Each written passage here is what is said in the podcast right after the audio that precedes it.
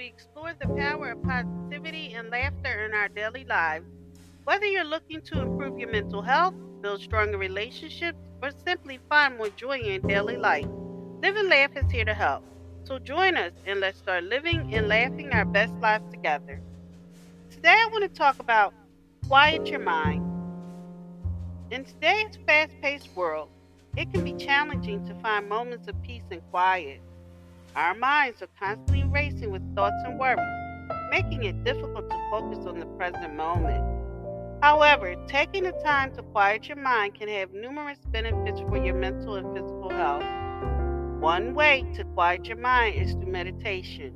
Meditation involves focusing your attention on a specific object, such as your breath or a mantra, while letting go of distraction thoughts.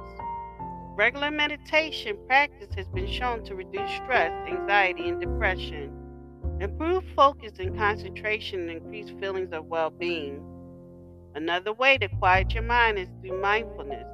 Mindfulness involves paying attention to the present moment without judgment or distractions.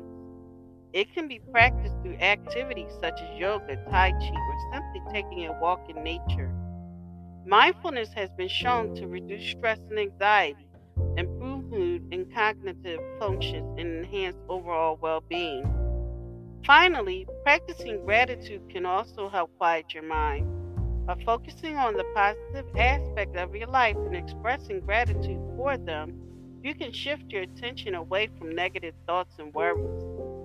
Gratitude has been shown to improve mood, increase resilience to stress, and enhance overall well being. In conclusion, there are many ways to quiet your mind and reap the benefits of a more peaceful state of being, whether through meditation, mindfulness, gratitude, or other practices.